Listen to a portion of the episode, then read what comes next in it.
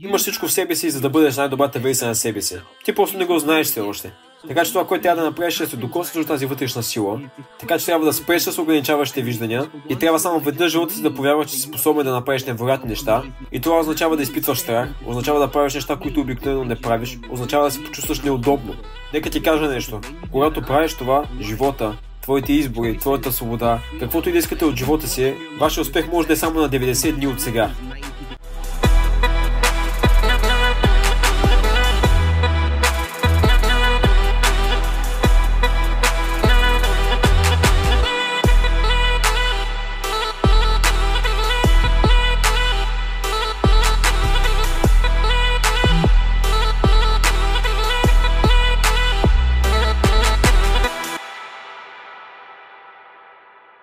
Здравейте, дами и господа, и добре дошли отново в подкаста за инвестиране в недвижими имоти на Българ Капитал на английски за пореден път, защото отново имаме нещо много интересно подготвено за вас днес. На път сме да говорим с Алаздер Кънингъм, който е много креативен и интересен човек, успял в недвижимите имоти на доста сериозно ниво. И то не през конвенционалния метод за това. Дори без висок капитал той е намерил други пътища за създаване на състояние в недвижимите имоти, използвайки така наречените low to no money down стратегии, които са много интересни и много ценни и не можете да пропуснете да чуете за тях. Ако искате да започнете в недвижимите имоти, без да имате сериозен или дори какъвто и да било капитал в джоба ви. Днес също така си говорихме за снабдяване с имоти, известно като sourcing, говорихме за wholesaling, който в общи линии споделя голяма част от принципа на първото, но е много интересно да се знае. Говорихме за стратегията Rent-to-Rent, говорихме за Airbnb арбитраж и също говорихме за Lease Option Agreements, като Алаздер предложи много интересни и различни от другите предприемачи начини за подход към тази стратегия. Така че наистина смятам, че този епизод ще бъде много ценен за вас и ако случаят е такъв, моля уверете се, че сте натиснали бутона за харесване и също се абонирайте за нашия канал, защото това ни подкрепа да създаваме още повече съдържание като това, което според мен е много ценно. Е, време да спра да говоря вече, защото знам колко е ценен епизодът, така че предлагам просто да се потопим дълбоко в дълбините на неговите знания и опит сега. Е, приятели, представянето е готово, а ти готов ли си? Да, виж, свободен съм. Питаме каквото искаш. Ще се справя с каквото дойде. Аз съм доста гъвкав и давам доста интервюта, така че съм окей. Okay. Извинете ме, че не съм в нормалното студио, там има доста светлини, но не съм там, така че се извинявам за това. Такова е положението. Разбира се, приятели, не се тревожи изобщо за това. Време е да даваме в такъв случай официално начало на подкаста за инвестиране в недвижими имоти на Българ Капитал. Ще започна като те питам как се чувстваш и как се чувстваш също така да бъдеш част от най-невероятния подкаст за инвестиране в недвижими имоти в България. Като имаме сертификат за това някъде тук, но не съм сигурен къде е. Трябва да го потърся. Шегувам се, разбира се. Чувал ли си за нас преди? Какво мислиш за нас? Да, чувал съм го, чувал съм го от Митко. Митко ме уведоми за това, няма проблеми. Добре, а чувал ли си за България? Това е нещо, което не съм питал до сега никой от нашите гости, но бих искал да чуя твоето мнение за България. Юли си някога тук, какво мислиш за страната?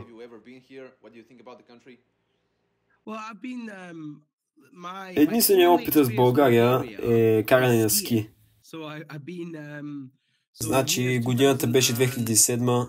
Тогава отидох до чивната дестинация Слънчев бряг. Но след това няколко дни по-късно ходих до София на ски. Така че съм бил в София два пъти и това е единствено ми преживяване в България.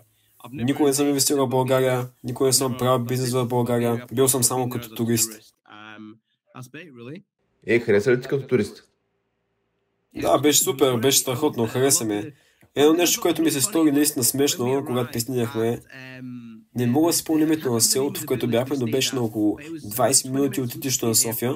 Така че пристигнахме в ски курорта и тогава беше някъде около януари, февруари през 2013 година, но земята беше напълно суха. И аз забелязах и казах на човека, аз идвам тук да карам ски, а няма никакъв сняг. И той ми каза, не се притеснявай, горе в планината има много. Качихме се там горе и всичко беше затрупано. Така че наистина много ми хареса. Много се радвам да го чуя. Значи с други думи, през 2007 година, когато хората се чудеха какво ще правят с къщата си, ипотечната криза тъкмо щеше да удари, ти беше тук в България, на Слънчев бряг и не се притесняваше за недвижимите си имоти. Така ли? Не, виж, имам предвид, че през 2007 година не се занимавах с недвижими имоти по начин, по който се занимавам сега. Така че през 2007 година бях в бизнеса от 20 години, но тогава бях в конвенционалния бизнес. Какво правих тогава? Бях инженер на търговски превозни средства, т.е. поправях камиони, автобуси. Тогава имах само една инвестиция в недвижими имоти, но не бях наистина засегнат от кризата през 2007 и 2008 година. И едва след 2008 година реално започнах да взимам малко по-насериозно недвижимите имоти и започнах да инвестирам. Както знаете, тогава станаха огромните катаклизми в економиката, светът беше изпълнен със страх. Лихвените проценти се вдигаха отново и аз казах, че трябва да се включа. Така че тогава се включих аз през 2008 година, започна да го приемам малко по-насериозно. А през 2014-2016 по това време започна да го приемам наистина на сериозно, но тогава бях по-фокусиран върху бизнеса, бях по-фокусиран върху трупането на пари, изграждането на запаси от пари, за да мога да инвестирам в подходящите възможности. Добре, време е да преминем към наистина интересната част. Преминаваме към точка номер едно от моите въпроси, като искам да знам кой е Алаздер Кънингъм. Разкажи ми твоята история, като започнеш от ранните в твоята кариера и в твоя живот изобщо. Също така, откъде си и как изобщо знаеш това, което знаеш към днешна дата.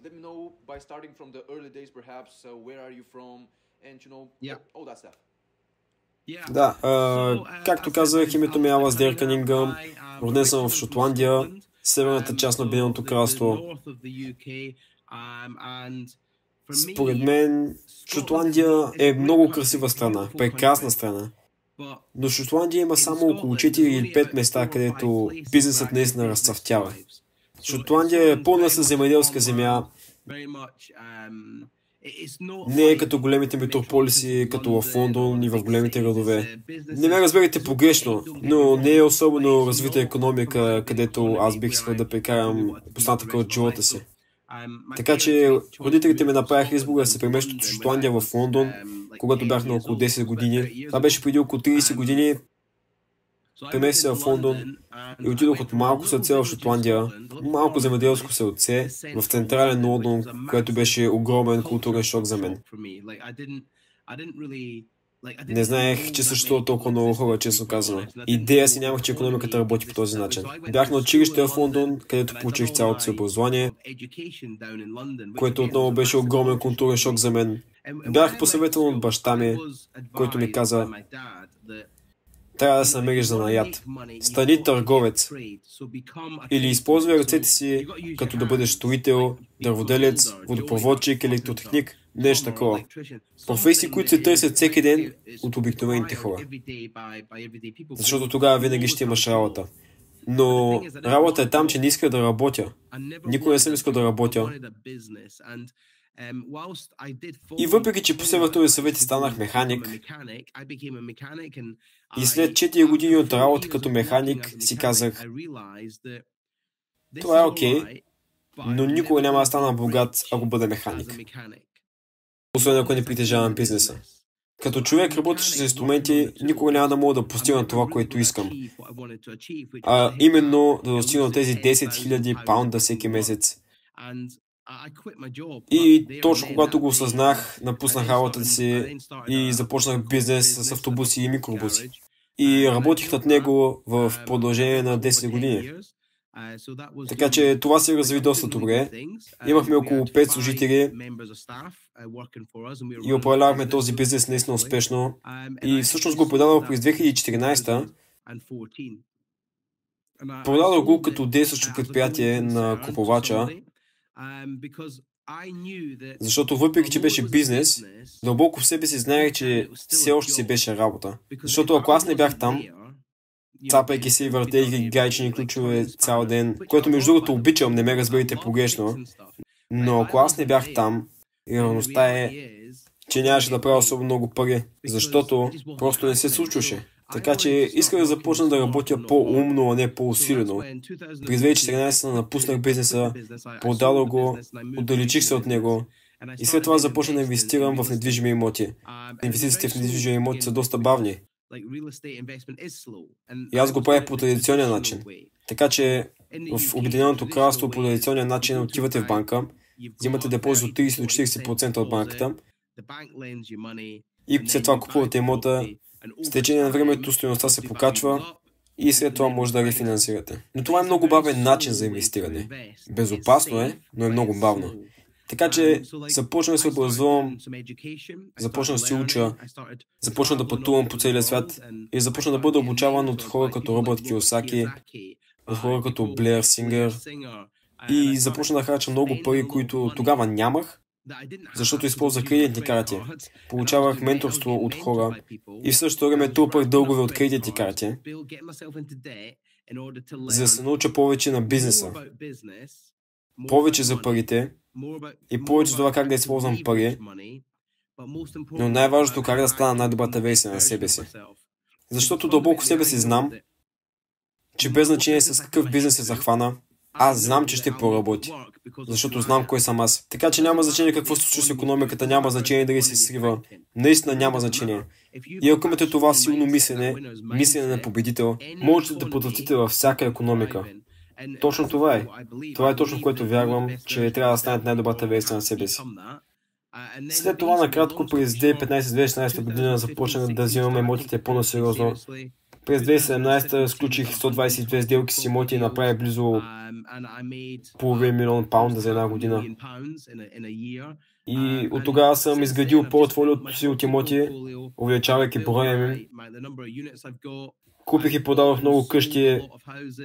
Бил съм замесен в около 400 до 450 сделки с имоти до момента. И това е смесица от това, че ги купува за себе си, но и за хора като вас, които искат да инвестират в Обединеното кралство.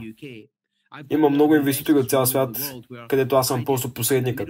Моята компания е посредника. Така че те просто не плащат за нашите услуги. Така че ние имаме близо до... Загубих броя, ще бъда честен, загубих броя, но между 450 и 500 сделки си имоти до сега. В момента се съсредоточаваме много върху закупуването на блокови апартаменти, така че купувам наистина западнал блок от апартаменти, оновявам го до наистина висок клас и след това го давам под найем в Airbnb. И това е. Правим доста от това в момента. Точно вчера отидохме да разгледаме един блок от жилищни апартаменти в село или град, наречен Халифакс в Нью Йоркшир. И работим на това сега, което вече е осигурено. Просто трябва да правим документите за това, така че това е ситуацията в момента. Започна като механик. Не знаех нищо за имотите, но развих правилното мислене, правилните отношения и правилното на, на всяка цена мислене. И аз просто влязох там и казах, знаете ли какво? Умръзнало ме да бъда разорен. Умръзнало ме да нямам никакви пари. Умръзнало ме да стигам до края на месеца и да не мога да си позволя сметките. Какво трябва да направя, за да печеля пари? Имотите за мен бяха превозното средство. И е страхотно защото ме каня да споделям това. Каня ме да пътувам по света, като говоря на сцени. И се надявам, че един ден ще дойда в България и ще говорим на сцената и ще вдъхновявам да правите неща. Но аз пътувах чак до Виетнам и говорих при десетки хиляди хора, като им помагах не само по недвижими имоти, но и относно бизнеса. И имайки това мотивиращо отношение относно всичко, което е не ме интересува какво се случва, не ме интересува какво става навън, не ме интересува COVID, не ме интересуват всички тези неща, които се случват. Това, което трябва да направя, е трябва да стана най-добрата версия на себе си, за да мога да потръстя във всяка економика, независимо какъв е бизнеса. Така че от моя страна се надявам, че това до някъде го обобщава. Да, това определено обобщава нещата и нека да направим едно бързо кратко резюме. Ти си започнал като механик, защото бащата ти е споменал, че това е едно от най-добрите неща, които можеш да направиш, а именно да работиш със своите ръце. И също така ти е казал, че това е начин да направиш истински пари. Ти си фокусирал върху това и си започнал да работиш. Обаче не си работил за себе си, а за някой друг началото, нали така? Да, точно така. Четири години. Така, четири години работейки за някой друг. Чакай, ти си започнал да работиш на 16. От 16 до 22 годишна възраст. Започна да работя в Обединеното кралство на 16. Започнах моя първи бизнес, когато бях на 21, 21 и половина. Това е защо законно ли е в Обединеното кралство? Може да работиш на 16. Да, да, да, законно. Да. да, тогава можеше, сега мисля, че е на 17. Добре, добре, това е доста сериозно постижение. Личи се, че обичаш да работиш и че това не те притеснява.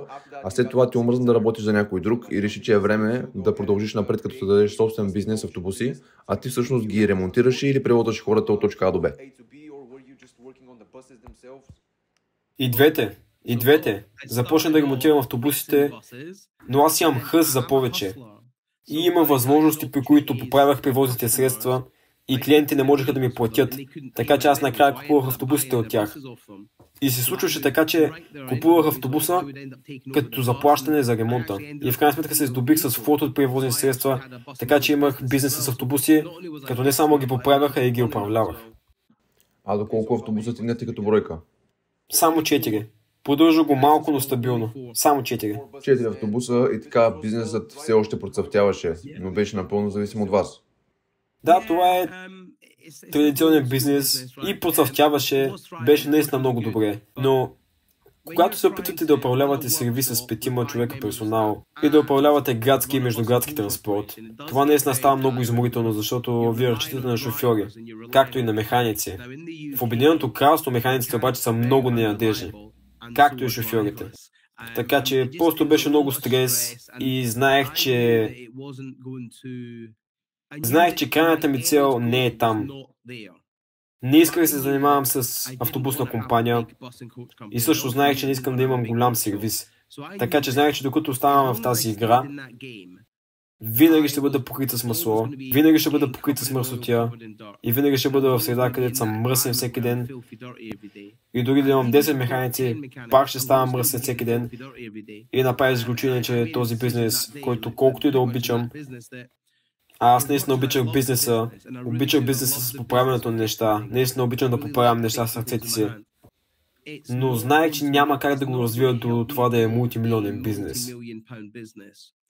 Моето убеждение тогава беше и може да съм грешал, но аз вярвам, че избрах правилно, защото знам какво се случи от тогава, така че... Добре, и след като продадохте бизнеса си, би ли могъл да ми кажеш за колко точно сте го продали или това е някаква тайна? Да, това е нещо, което не мога да разкрия, защото имаме споразумение за поверителност, но това, което ще кажа е, че не ми даде толкова много. Така че не беше толкова, колкото всички си мислят, че когато продадеш бизнес правиш много пари. Получих достатъчно, колкото да ме накара да се чувствам щастлив. Така че бях доволен от сумата. И реално хората, които го купиха, те купиха всички активи заедно с него, както и оборудването което означаваше, че след това може да вложа тези пари в следващото си начинание. Но в крайна сметка не се оказах с повече от 6 цифри на сума, така че нека просто кажем това. Беше по-малко от 6 цифри. И това не беше близо толкова, колкото струваше наистина, защото бизнесът генерираше 60 000 паунда оборот на месец, така че беше добър бизнес, много силен бизнес. Но най-големият проблем, който имахме, беше, че имахме много договори в бизнеса, които не бяха слаби, но не бяха дългосрочни. Защото някои договорите бяха с големите национални компании за туристически автобуси, така че те обикалят из цялото Обединено кралство голяма национална автобусна операция. Тогава правих малко работа за тях, но беше много нагоре-надолу, така че много от моите клиенти по това време бизнесът им не беше супер силен. Така че моята специалност по това време беше да работя с хора, които имаха два автобуса или някой има един камион или нещо подобно. И най-големият проблем с това е, кешът винаги е проблем. Никога не могат да си платят сметките на време. Винаги водят преговори да направят нещата по-ефтини. Това имаше огромно влияние върху потокът на кеш на бизнеса.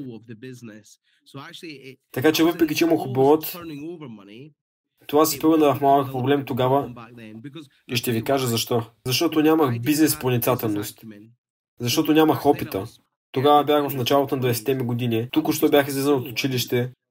Не знаех какво означава да управляваш 6 цифрен бизнес. Нямах този набор от умения тогава. Не знаех как да правя маркетинг, не знаех как да правя продажби, не знаех как да се справя с бизнеса, не знаех какво да правя с ДДС или с данъци, не знаех и не се занимавах с нищо от това, защото просто си мислех, вижте, правя пари, супер, това е каквото искам. Така че бях доста наивен тогава, що се отнася до бизнеса, но съм си научил уроците, повярвай ми. Това е точно нещо, върху което исках да акцентирам. Ти беше на 21, нали така? Започнах бизнеса си, когато бях на 21-22 години, нещо такова, да. Значи на 21 години поправяше цели автобуси, купуваше ги и управляваше цял екип от шофьори и други механици. Това наистина е впечатляващо само по себе си, дори да нямаш печал. От 21 годишна до около 29 годишна възраст. Така че всичко това се случи в продължение на 8 години. Имах доста отговорност и имайте предвид, От всички гаражи за търговски превозни средства в района, където бях аз, аз бях най-младият собственик на 25 години, докато всички останали бяха поне с 25 години по-възрастни от мен. Те бяха на около 40-50 години. Така че аз бях на около 20. И донесох умения, които другите хора нямаха. Това беше младостта. Защото знаете, младостта, въпреки че не бях експерт по маркетинг, знаех как да използвам най-новите технологии, като ставаше въпрос за компютри за диагностика. Това беше моя арсенал от умения. Така че научих много уроци, научих как да управлявам пари, как да управлявам продажби, как да управлявам хора. Научих се как просто да процъфтявам. Вярвам, че създаването на мъжа се определя от начина по който се справя с злополучията. Ако сте в лоша ситуация, независимо дали става по за пари, дългове, затруднения в бизнеса, начинът по който се справяте с нея не се определя вашето бъдеще. Може да направите това, което повечето хора правят, зариват цигата в пясъка, плачат, стенат и се оплакват, че економиката е разрушена, или че правителството е виновно, или всичко е срещу мен. Или могат просто да кажат, знаеш ли какво? Аз създавам какво ще се случи в живота ми. Аз съм единствения начин, по който нещо може да се случи. Аз съм единствената константа. Така че аз трябва да се изправя и да водя. Аз наистина вярвам, че собственика на бизнес и предприемачите трябва да станат лидери. Добре, значи твоята идеология е, че ние сме отговорни за всичко, няма никакво значение дали то е положително или отрицателно. На 100%. Вие сте отговорни за успеха в живота си, но също сте отговорни за всеки провал, всеки проблем. Това каза на много от моите клиенти в Обединеното кралство.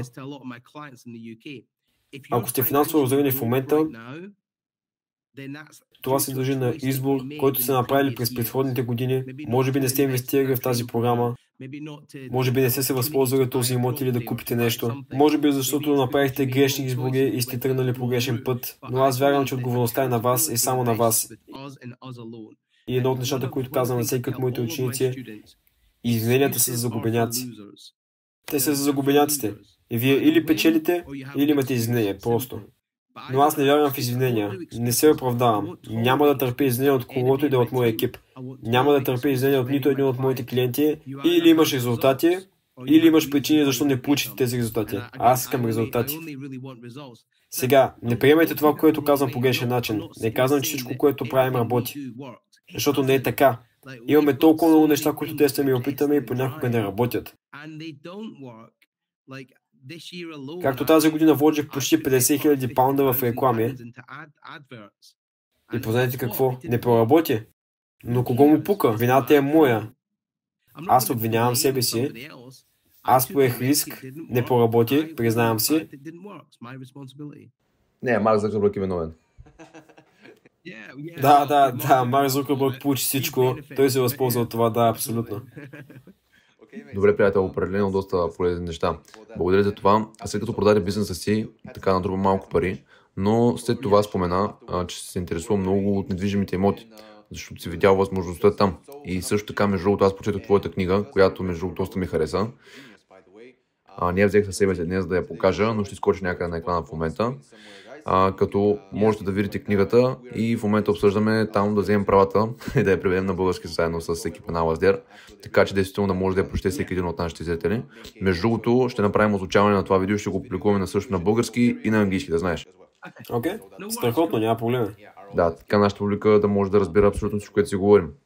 Та, книгата ти определено беше доста добра и там ти каза, че след като си продал а, този въпросния бизнес, след това мисля, че си изпаднал в някаква дълбока депресия, защото си работил много усилено, предполагам, върху бизнеса, а не си видял той да просперира в дългосрочен план.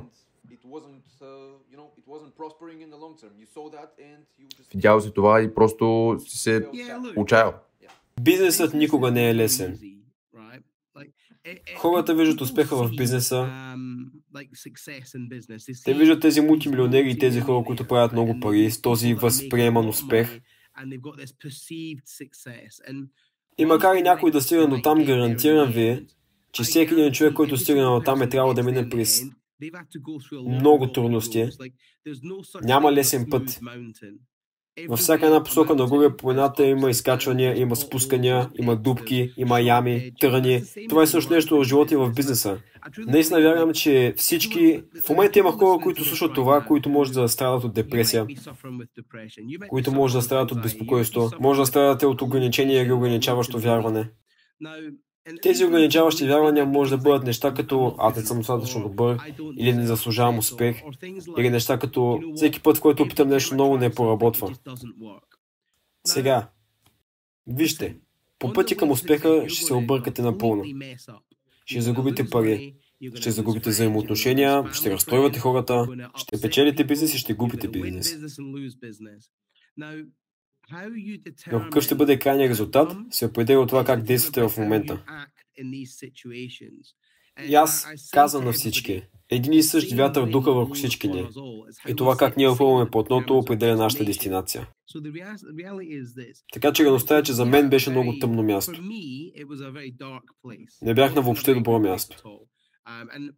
И също така бях малко от старата школа. В смисъл бях механик от старата школа. Тогава вярвах, че ако не виси или не кърви, значи не е изчупено. И това е начин на мислене, който все още имам до ден днешен. Но също така се адаптирах и развивах начина си на мислене. Най-мощният инструмент, който имаме, сме ние. Това, което сме ние, това, което имаме тук, това е най-мощният инструмент, който аз вярвам, че ние имаме. Но това не означава, че имаме пълен контрол на това, освен ако активно не се уверяваме, че го правим. Като останем позитивни, като останем мотивирани, като останем на добро място и като бъдем позитивни, а не негативни. И както казах, минах през мрачна депресия. И за мен това беше наистина ниска точка в живота ми. Струваше брака ми, струваше някои близки отношения. И трябваше да се оправя преди да мога да помогна на други хора. И трябваше да оправя себе си преди всъщност да осъзная, знаеш ли какво? Мога да бъда успешен, мога да бъда щастлив и мога да имам каквото си искам в живота си. И сега на две невероятни деца, две невероятни млади момичета, невероятни момичета. Те са живота ми. Това, което ме поддържаше, когато наистина бях на тъмно място, беше да знам, че те ме наблюдават. Те може и да не ме наблюдават активно, но аз знаех, че ме наблюдават. Казвам го, защото всичко, което правим, се наблюдава от някого. Така че има хора, които ви гледат в момента. Може би слушате това, имате лица, които ви гледат в момента. Те очакват от теб да бъдеш модел за поддържание и да бъдеш лидер. И депресията, въпреки че напълно уважавам депресията, вярвам, че ние избираме. Вярвам, че ние правим избор дали всеки ден ще позволяваме това да ни засегне или ще продължа с живота си и ще го направя да работи. Защото е много, много важно да се събуждаме сутринта с правилната нагласа. Аз наистина вярвам, че вашите мисли водят до вашите чувства, вашите чувства водят до вашите действия, вашите действия водят до вашите резултати. Така че ако имате негативна мисъл в момента, в който се събудите сутринта, да кажем, че се събудите сутринта в лошо настроение, това ще доведе до лошо чувство цял ден. Това лошо чувство ще доведе до лошо действие и това лошо действие ще доведе до лош резултат.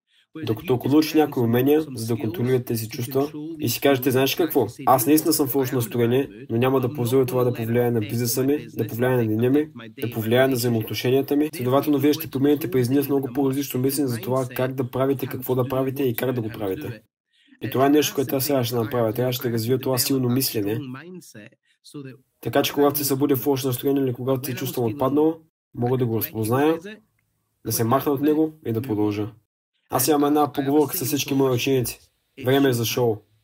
Обличайте големите си панталони. Време е за шоу. Нека действаме. И това е друго, което трябваше да направя. Не омалважавам депресията, не казвам, че не съществува. Просто казвам, че имаме избор. Можем да оставим да продължи да влияе на това, което правим, или можем да кажем, знаете ли какво? Трябва да получа правилното лечение, от което се нуждая, и да продължим напред и да победим. И точно това направих. И сега съм един от най-търсените обучители за лично развитие в Обединеното кралство. И провеждам събития за обучение за личностно развитие, за да покажа на хората и да им помогна как да станат най-добрата версия на себе си. И това е просто още едно нещо, което правя, като изключим инвестирането в недвижими имоти. Аз уча хора как да се надграждат и как да бъдат най-добрата версия на себе си. И ще ви дам пример за това как това изглежда в истинския живот. Имам един клиент, прекрасна румънска дама, прекрасна румънска дама, тя дойде в Обединеното кралство Английски аз я разбирах, но въпреки това тя беше много внимателна с това как говореше английски, защото си мисли, че хората не я разбират. И тя дойде в Обединеното кралство с много малко, наистина много малко. Това беше преди две години, обучих я на бизнес, обучих я на емоти и сега тя има бизнес, който генерира милион паунда на година. Тя притежаваше хотел за кратко, вече не притежава. И това е силата на личностното развитие. Тя дойде при мен с много ограничаващи вярвания, без увереност, самочувствието беше на пода, не вярва, че някой също може да й помогне. Работих с нея, Две години по-късно има бизнес за милиони паундове, абсолютно доминира в пространството на движимите имоти и абсолютно се превърна в много различен човек. Вау, но започва с начин на мислене. Това е смисълът, не? Да. Започва в признаването. Признаването, че вие сте това, което сте, няма значение кой сте, но вие сте способен всеки един човек, слушайки този подкаст в момента, не ме интересува какъв е вашия происход. Не означава, че не го уважавам, Просто казвам, че не ме интересува откъде идвате, защото това не определя къде отивате. Така че ако идвате от коментар, който получавам често е Ами аз бях малтретиран като бях дете. Добре. Но ще позволиш на това да определя останалата част от живота ти. Защото има два типа хора. Представете си двама мъже. Единият е милионер, другият е бездомен. И в едно семейство двамата са братя. Те интервюират милионера и го питат, ей, защо си милионер, какво те не кара да станеш милионер? И той им казва, еми, когато бях малък, баща ми ме биеше. Удряше ме, вербално и физически ме нападаше. И той казва, иска да стана милионер, за да мога да се уверя, че никога няма да мине никой друг през това, през което аз минах. След това питат брат му същия въпрос. Защо си бездомен? Той каза ми, когато бях малък, бях подложен на насилие, физическо, психическо, заради злоупотреба с алкохол. И той казва, това е просто как ми се разви живота. И отново не става въпрос за това какво ти се е случило, а за това как го адресираш и как продължаваш напред след това. И повтарям това постоянно. Един и същи вятър духа всички нас. Дестинацията не зависи от това как опъваме нашето плотно. И виж, аз съм минал през неща, сигурен съм, че ти си минал през неща. Всеки е минал през нещо. Но ние трябва да бъдем трябва да стигнем до момента, в който си казваме, знаеш какво? Писна ми да бъда жертва и ми писна да се самосъжалявам. Готов съм да продължа напред и да имам невероятен живот, да обичам хората и да се грижа за тях.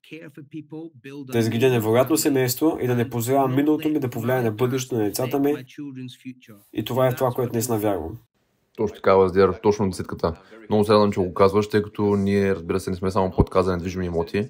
А, ние искаме хората да знаят, че начинът на мислене е не нещо много важно. Ние искаме бизнесът им да успее като цяло, независимо дали е а, за недвижими имоти, електронна търговия или каквото и да било. Начинът на мислене е в основата на това. Да пропуснем да обсъдим това, че ти си минал през една доста дълбока депресия, въпреки че си имал сравнително успешен бизнес, ще да е една огромна липса, един много голям пропуск. Така че определено много интересно беше да разкажеш за това как си го преодолял, твоите изводи и ти благодаря за това. Но разбира се, в последствие след това осъзнаване след тази депресия, ти в книгата си спомена, че си се насочил към недвижимите имоти. Обаче аз не съм много сигурен какво точно те накара да се случи това, какво те бутна в посоката на имотите, някаква книга ли прочете, какво се случи? Да, значи аз винаги съм имал интерес към недвижимите имоти. Основно настояване за студенти. Квартири за учещи в университет. В Обединеното кралство през началото на 2000-те години до 2010 нататък студентските настанявания бяха доста в лошо състояние. И си спомням веднъж, когато отидох да посетя няколко приятели, които бяха в университета на Шефилд, беше отвратително и си казах, че ако някога се занимавам с недвижими имоти, аз знаех, че има пари, които да се направят в това. Така че през 2015 прочетох книгата на Робърт Киосаки, наречена Богат татко, беден татко. Аз съм сигурен, че вие, вашите слушатели, сте я чували, защото ако се занимавате с недвижими имоти, със сигурност сте я чували. И това наистина много ме вдъхнови да започна да мисля по-креативно относно квадранта на паричния поток. Аз съм работник и как мога да стигна на това да бъда инвеститор или да имам голям бизнес. След това започна да посещавам семинари в Обединеното кралство, както и извън него.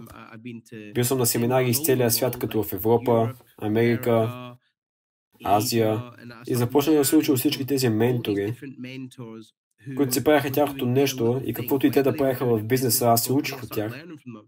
И после започна да го взимам на сериозно, аз просто казах на себе си. Уча това умение, трябва да сложа моя печат върху него. И това и направих. Сложих моя печат върху него и просто започнах. Просто вложих всичко. Казах си всичко или нищо. Няма да се опитам.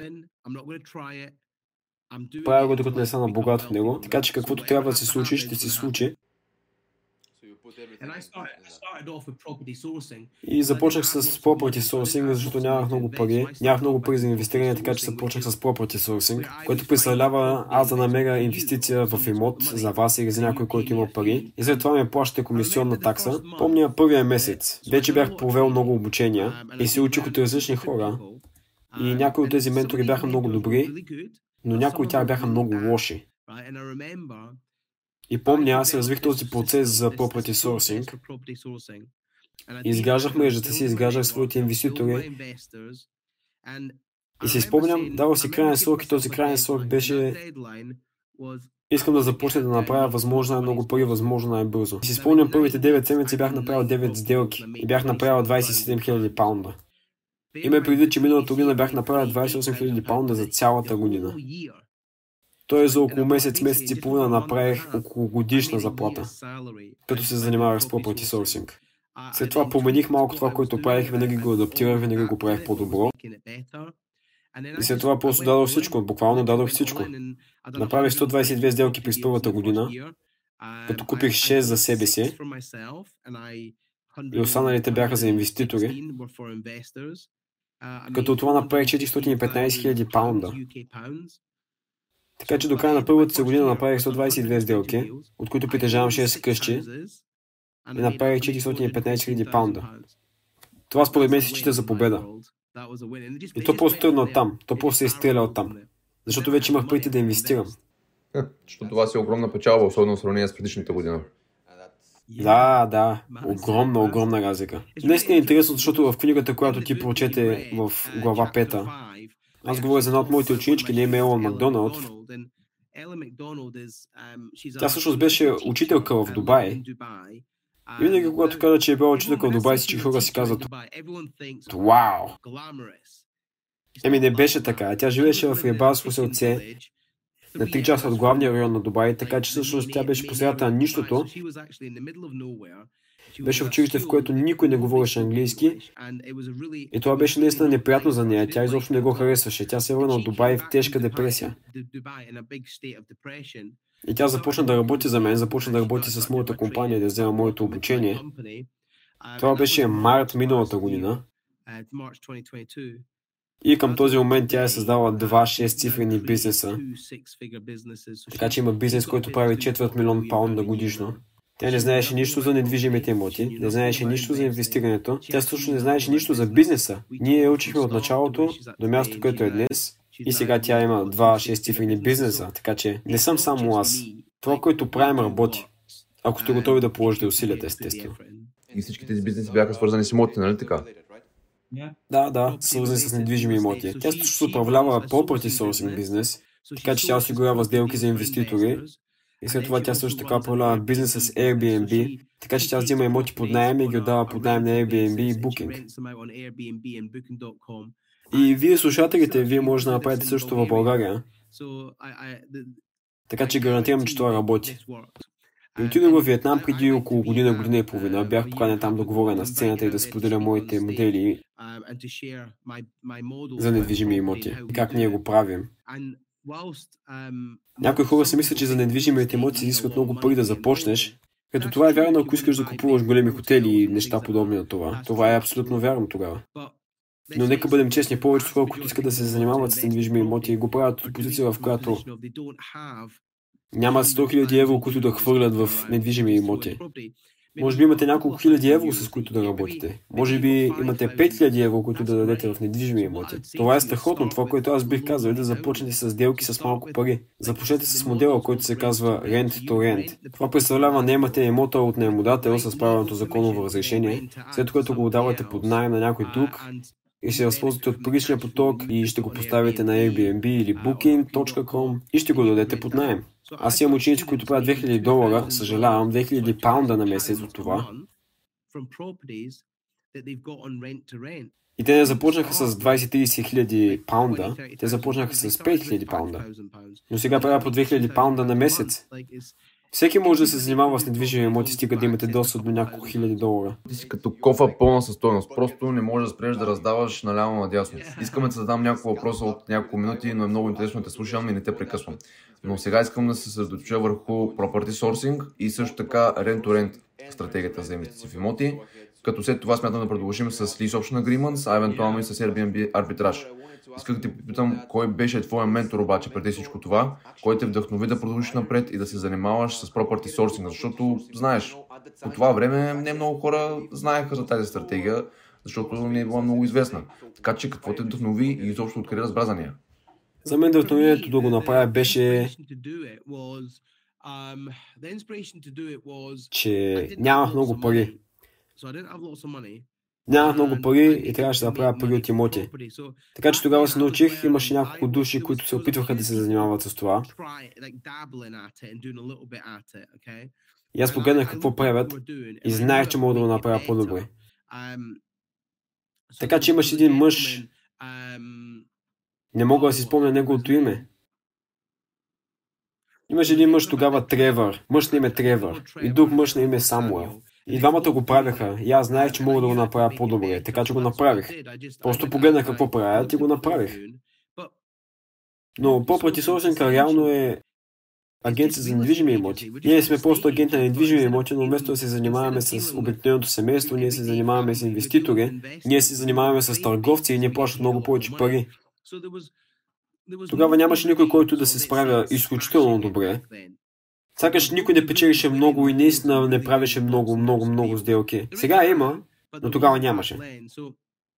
Така че просто реших, знаете ли какво? Това, което искам да направя, искам да направя много пари, но нямам пари за инвестиране в момента. Така че как мога да го направя? Окей, okay, трябва да бъда предприемач. Така, има много инвеститори, има много сделки.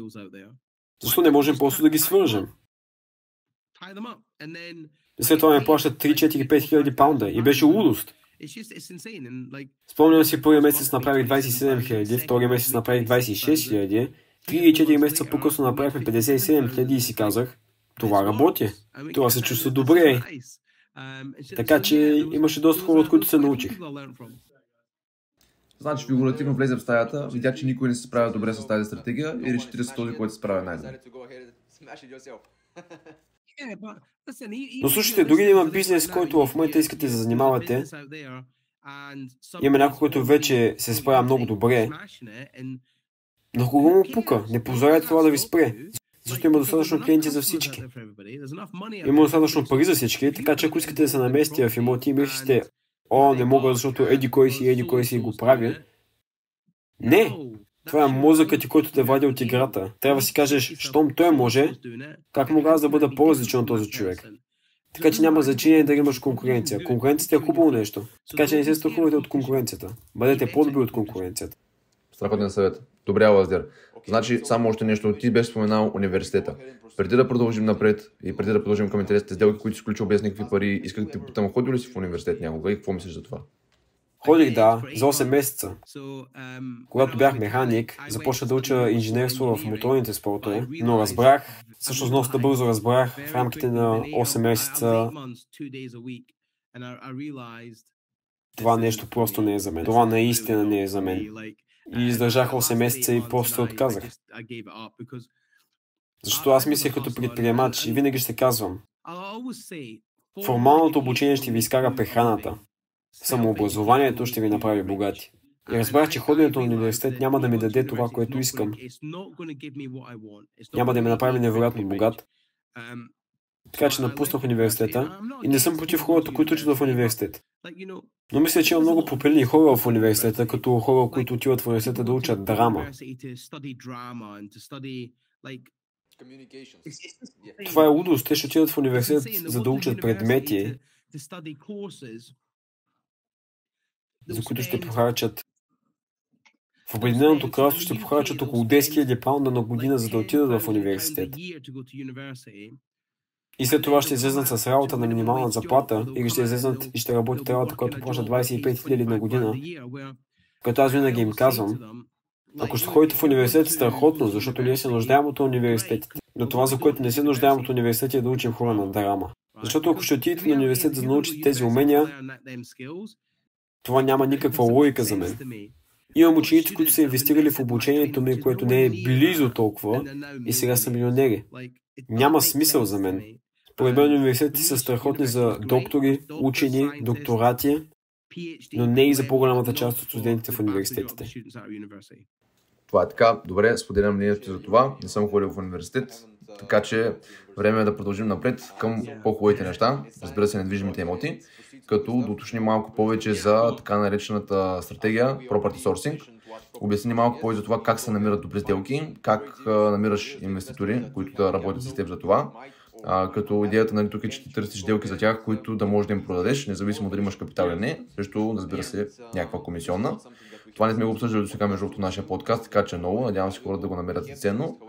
А, говорили сме за холсейнинг, но разкажи ни малко повече за property sourcing.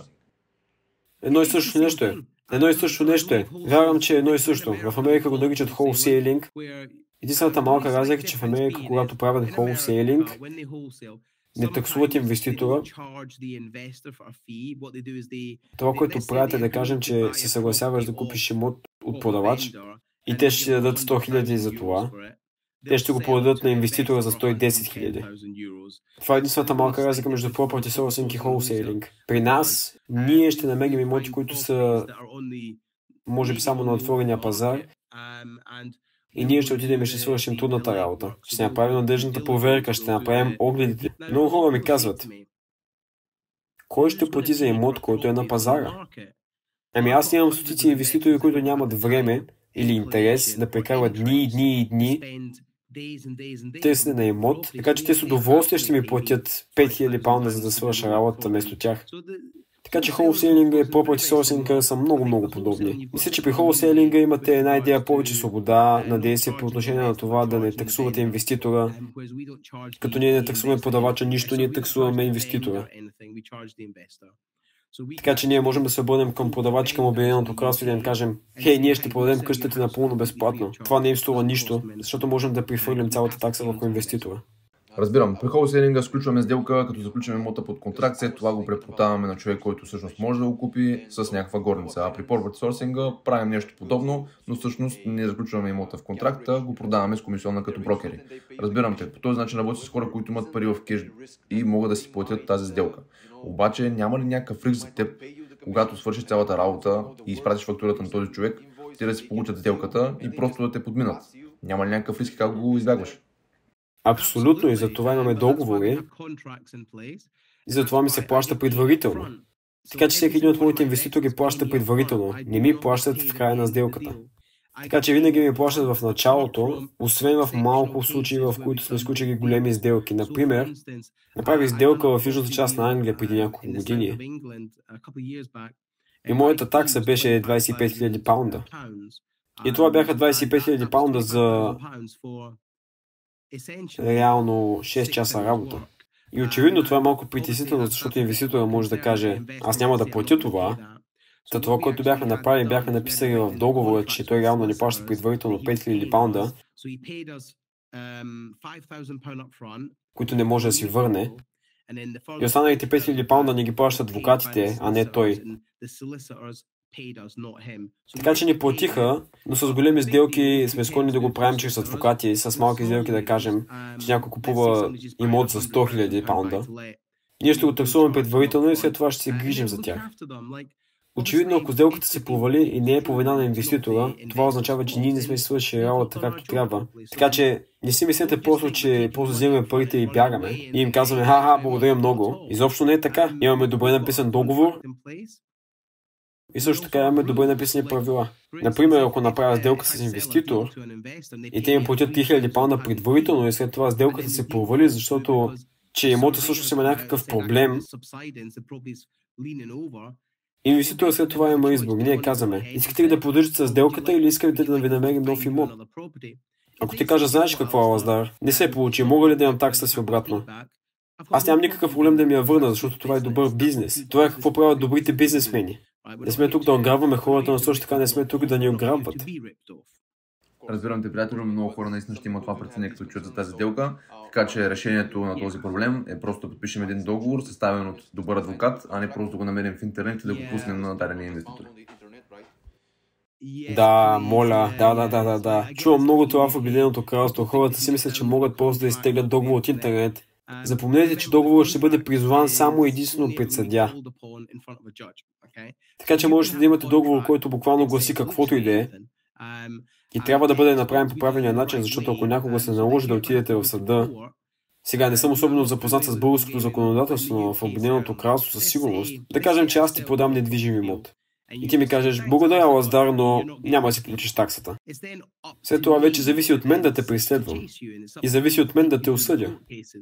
И в този момент съдята ще извади договор и ще каже, това е за което сте се съгласили, направихте ли го? Ако този договор не е правилен, това ще ви създаде големи неприятности. Така че не сваляйте шаблони, хайде, моля ви, без никакви шаблони няма да поработят. Платите на адвокати го направете като хората. Да, отличен съвет. Това е между другото една стратегия, която споделяме с нашата аудитория. Споделящи черти с предни такава, която сме споделяли, но все пак надявам се да е ценна за тях. Между другото не съм чувал някой да прави тази стратегия в момента на българския пазар, освен разбира се брокерите, които работят с инвеститори. Така че предполагам, че скоро може да се наложи. А сега нека да преминем към стратегията Rent to Rent. Ти какво мислиш за нея? Правил ли си я някога? И какви всъщност са подробности, които я правят наистина печеливша? Рент to Rent е брилянтна стратегия. Това означава, че можете да поемете контрол над имоти, вместо да поемате риск с имотите. Реално е като опитате преди да купите. Да кажем, че някой от вашите слушатели живее в хубав град. Има много желание за туризъм и има много хора, които искат да живеят там. Да кажем, че намери апартамент или къща или имот и той иска да я купи. Еми той ще отиде ще каже на собственика, нека кажем, че найема в района е 500 евро. И ако той му каже, ще ти дам 600 евро на месец, 100 евро повече, но искам разрешение от вас да го давам под найем и да го управлявам като Airbnb. Сега не съм правил добро проучване за България, но съм сигурен, че в Обединеното кралство, в много градове, ще ви е много трудно да намерите място за настаняване от много висок клас за по-малко от 60-70 евро на вечер. И това е само приблизителна цифра, не съм проверявал. И се получава така, че вие плащате на хазяина 600 евро на месец, ако можете да го дадете под найем за повече от 60 евро на вечер, ще направите добри пари. В Обединеното кралство имаме наистина висок процент на заетост от около 75 до 85%. Така че ако взема емот и се съгласи с хазяина да му плаща по 600 евро на месец, и ако отдавам за може би 60 или даже 70, 80 или 100 евро на вечер, не отнема много време да платя на хазяина и има много предимства за него. Хазяина, на първо място, няма нужда да се притеснява за поддръжка, защото вие ще се занимавате с това. Второ, хазяина няма нужда да се занимава с чистене, защото вие ще проявявате емота на всеки няколко дена, когато гостите се изнасят. Така че плюсовете за хазяина са много повече от минусите. Така че аз съм хазяин. В Обединеното кралство има много различни начини, по които можете да дадете имот под найем. Може да го дадете на семейство и те ще бъдат там за година. Но аз няма да видя имота си за една година, така че аз не знам какво се случва в този имот в рамките на една година. Може да се върна и всичко да е в букук и всичко да е порутено. Докато на Airbnb аз ще приглеждам или моите чистачи ще приглеждат този имот през ден или през седмица. Така че поддръжката е много по-лесна, чистенето е много по-лесно и общото цялото състояние е в много добро състояние. И наемодателят прави повече, всеки печели. И това е дългосрочна връзка. Обаче, как да намерите тези наемодатели? Първо, трябва да намерите наемодатели, които имат няколко имота. Трябва да намерите наемодатели, които са уморени от нормалните имоти под найем. Умръзнало им е да се занимават с нормалните изисквания за найем. Не знам за правилата в България, но в Обединеното кралство наемателите имат много права. Това, което имам предвид е, че наемателите в Обединеното кралство могат просто да спрат да плащат найем. Може просто да не плащат найем и ще отнеме една година да ги изгоним. Докато вие нямате този проблем. Ако ви го дадат под найем по търговско споразумение и те не плащат найем, хазяйна просто може да смени ключалките и да ви изгони. Няма правно задължение да ви държат там. И не се защитени от каквато и да е защита.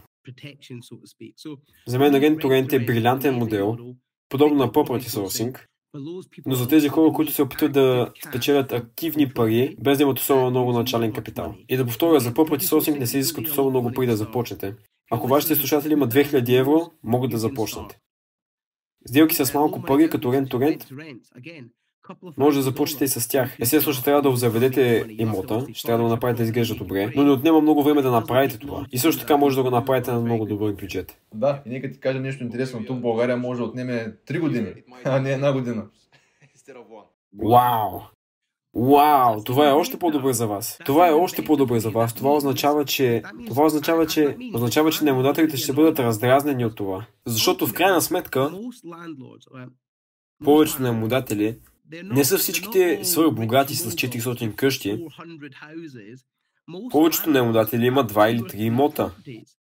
Те са обикновени работещи хора, които са спестявали много пари, за да вложат парите си в имоти. Така че ако имат наемател, който отказва да плати найема си в продължение на 3 години, или 2 години, или без значение колко време, реално това има огромно влияние върху тяхните финанси. Така че ако вие можете да им предложите решение, като вие ще им гарантирате, че всеки месец ще им плащате найема и вие можете, защото ще го давате като Airbnb, това е печелившо, това е много по-добро решение за тях.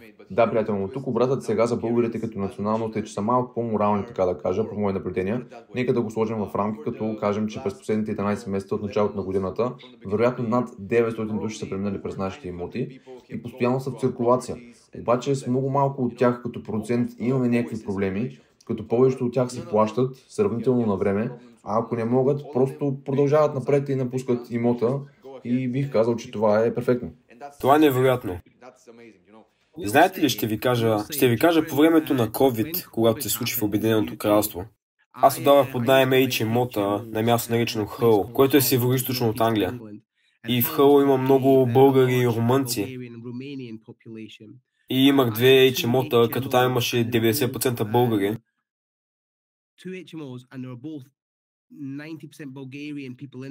Когато COVID се случи и това нещо винаги ме е впечатлявало, Помня, че те тогава бяха по средата на споразумение за договорът им. и тогава получих телефонно обаждане от моята управляваща компания. и те ми казаха, Ала, Здар, слушай, къща на Мелроу, номер 80 Мелроу Стрит, наемателите искат да нарушат договора. И аз бях като, окей, какво, каква е ситуацията? Те ми казаха, виж, казва, че COVID е поменил всичко, така че те искат да се върнат вкъщи. И аз казах, окей, няма проблеми. Стига да дадат едноседмично предизвестие, аз нямам проблеми с това. И това, което се случи, и това, което се случи, мисля, че беше невероятно. Винаги си мисля, че е невероятно. Четиримата наематели бяха напуснали, управляващата ми компания отиде да провери в имота.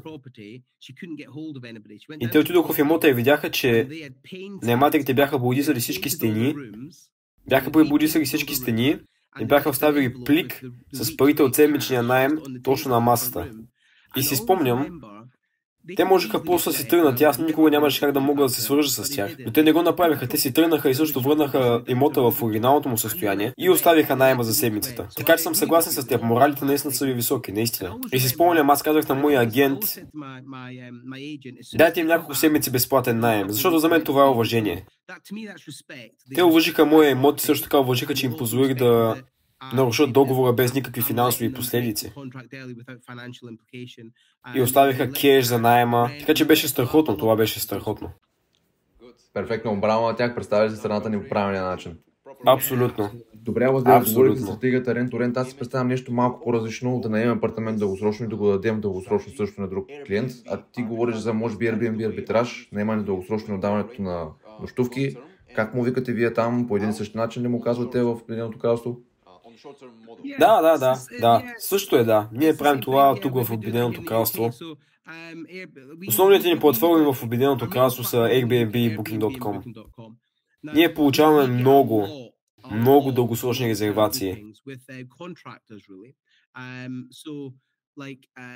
Като, например, един от моите имоти с едни мои бизнес партньори, имаме блок на място наречено Братфорд, който е нагоре на север от Англия. Ние имаме 30 имота в този район на радиус от една миля. И ние имаме Шест от тях отдадени под найем за 6 месеца на строителна компания и това беше ги заявено чрез Airbnb и те просто продължават да плащат всеки месец и това е перфектно. Но също така плащате много пари, така че ние правим много дългосрочни резервации, да. Добре, разбирам те там при вас е нещо като едно и също нещо. Такъв случай предлагам да продължим към следващата стратегия, за която съм доста любопитен и дали някога си я правил. Какво мислиш за нея? Това е Lease Options. Обичам я. Обичам я. Всъщност, моят първи имот, върху който всъщност поех контрол, беше Lease Option Agreement. Сега за тези, които не знаят какво е Lease Options Agreement, ще трябва да проверите местното българско законодателство, но... Но реално е купи си сега, плати по-късно. Съгласявайте се с специфични условия със собственика и след това се съгласявате да го закупите, когато те са изпълнени. Така че е малко като забавеното завършване, но нямате законово задължение да завършите. Забавеното завършване представлява, подписвате договорите сега, но извършвате действията по-напред. Така че да кажем, че аз искам да купя твоята къща, и аз ще ти кажа, няма проблем, ще подпиша договорите днес, но ще платя другата година. Това е забавено завършване. Но тъй като съм подписал договорите, аз трябва да ти платя. В обратния случай ще има огромни финансови последици за мен. А Lease Option Agreement е точно това. Lease Option Agreement. Не е задължение. Така че ако аз ти кажа, виж, ще ти купя къща за 150 000 евро, но след 5 години. Но да кажем, че пазара не се възстанови, все още е малко слаб. Така че ако минат 5 години и имотът все още не струва 150 000 евро, тогава просто ще кажа, вижте, благодаря много, но това не поработи за мен. Така че ето ви имота обратно. И мога просто да си тръгна без никакви разходи. Всъщност през първата си година придобих 4 имота с Lease Options Agreement и започна да ги завършвам миналата година. Една от сделките беше имот в Уолхамптън, който е по средата на Англия. И аз се съгласих да го купя за 113 000 паунда. Когато го откупих миналата година, струваше 140 000 паунда. Така че всъщност направих много добър капитал но още нещо. Аз вярвам в правенето на честни споразумения и правейки печеливши споразумения. Така че всъщност се съгласих, защото собственика на имота беше... Той беше в края на 60-те си години. Аз се съгласих, че когато купим имота, ще му дам 25% от всякакво увеличение. Така че аз печелих около 36 000 паунда и той получи 25% от тях. Той е щастлив, аз съм щастлив, аз получих предимство от паричния поток за 6 години, а той си получаваше найема всеки месец на време и аз се занимавах с поддръжката. Той имаше нула проблеми с този имот в рамките на 6 години. Той получи сумата пари, която искаше. Всички са щастливи. И още нещо с лихвените проценти, които се покачват по целия свят. Ще започнете да виждате наемодатели и собственици на имоти, които им е трудно да правят ипотечни плащания, така че тук трябва да дойдете вие като предприемачи да кажете, хей, мога да ви помогна, защото ще покрия този имот, ще покрием ипотечните плащания и след това можем да го изкупим от вас, когато дойде времето. Лично аз бях много приятно изненадан, когато видях, че си посветил доста сериозна част от държанието на книгата си на Lease Option стратегията. И не само това, ти в книгата си споменаваш, че това е една страхотна стратегия, която обаче трябва да бъде изпълнена по такъв начин, че да следва мечтата с голяма сила идва и голяма отговорност. Или с други думи, не трябва да се възползваме от проблемите на другите хора, тъй като тази стратегия е свързана с такива, а вместо това трябва да се уверим, че ги решаваме и печелим от това, но споделяме тази победа заедно с хората, които са ни помогнали. Като, например, ти си работил с един човек, който е бил в средата на своите 60 години и си му предложил 25% от печалбата в дългосрочен план тази стратегия да споделиш с него, което е доста впечатляващо и със сигурност похвално. И не го искаха. Те всъщност не го искаха. Не го искаха. Не искаха 25%. Те ми казаха, не, това е твоята печалба. Дадох им ги накрая, но те бяха като не, не, не, не, не, Алаздар. Ние се съгласихме. Не ги искам. Но аз им казах, не, не, не, ще ви ги дам. И си беше битка да ги накарам да ми вземат парите, но както и да е, прав си в това, което казваш. Знаеш, имах още една ученичка, тя се казваше Афула. Тя купи имот през 2007 година, точно преди краха на имотите и тя го купи на място наречено Хъл. Беше една от тези жени, тя правеше добри пари в Лондон. И с парите, които е спестила, тя купи този имот. Сега тя, когато го купи, не знаеш какво прави реално. И тя мина през доста проблеми, като например беше оставен в лошо състояние, няколко пъти хората не плащаха найема си.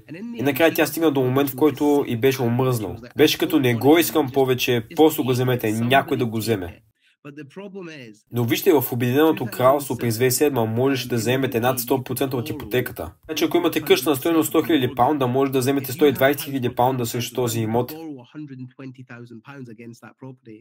Искам да кажа, и това е просто неморално, това е просто не е правилно. И тя го направи с отрицателен собствен капитал. И аз дойдох в крайна сметка и, и помогнах. Тя беше малко лоша ситуация, но аз дойдох и сключих сделка с нея и взех имота от нейните ръце. Направихме му добър ремонт и го отдадохме под на четири наематели. Направихме добри пари, плащах всеки месец и всъщност завършихме тази сделка миналия април. И тя получи точно това, което искаше. Тя взе цената, която искаше, просто не по времето, когато я искаше, но по същото време тя си изплати ипотеката, тя получи някаква печалба всеки месец. След това аз купих имота от нея в средата на миналата година. Всъщност не беше през 2021, през 2021 го купих. Така че тя получи точно това, което искаше. До такава степен, че тя вече има няколко имота в Лондон, които наскоро купи. Ми пише постоянно и ми казва, Алас, да, имам нужда от твоята помощ. Искаш отново да сключим същата сделка. Така че сега тя продължава да ми предлага. Тя има имот в Брикстън в Лондон. И тя продължава да ми го предлага на рент то рент. Така че тя не иска да се занимава с наематели. Имота в Брикстън принадлежи на нейната майка. Тя не иска да се занимава с наематели, не иска да се занимава с имота. Така че поради връзката, която имахме с имота в Хъл, тя ми каза, искаш ли да го направиш на рент то рент? И аз съм като, да, сега не успяхме да се сработим с цифрите, така че трябваше да се откажем. Можахме да го направим финансово смислено, така че не го направихме в крайна сметка. Въпреки това и помогнахме и я подкрепихме. Така че за мен Lease Options Agreement хората, които ще сключат Lease Options Agreement, те обикновено са в някакво състояние на стрес. Те или са в отрицателен капитал, или са задлъжнели, или не могат да си позволят това, което правят, може би са преминали през развод, може би са преживели раздяла, може би са наследили имота. Последното нещо, което вие трябва да направите е да бъдете алчен предприемач и капиталист и да бъдете като да, да, да, да, искам да направя всички пари. Това не е това, което правим. И винаги казвам, отнасяте се с тях, сякаш са майка ви и баща ви. В такъв случай се надяваме, че се държите добре с майка си и баща си. Това, което казваме, че ние се грижим за клиентите си. Да, това е отличен съвет.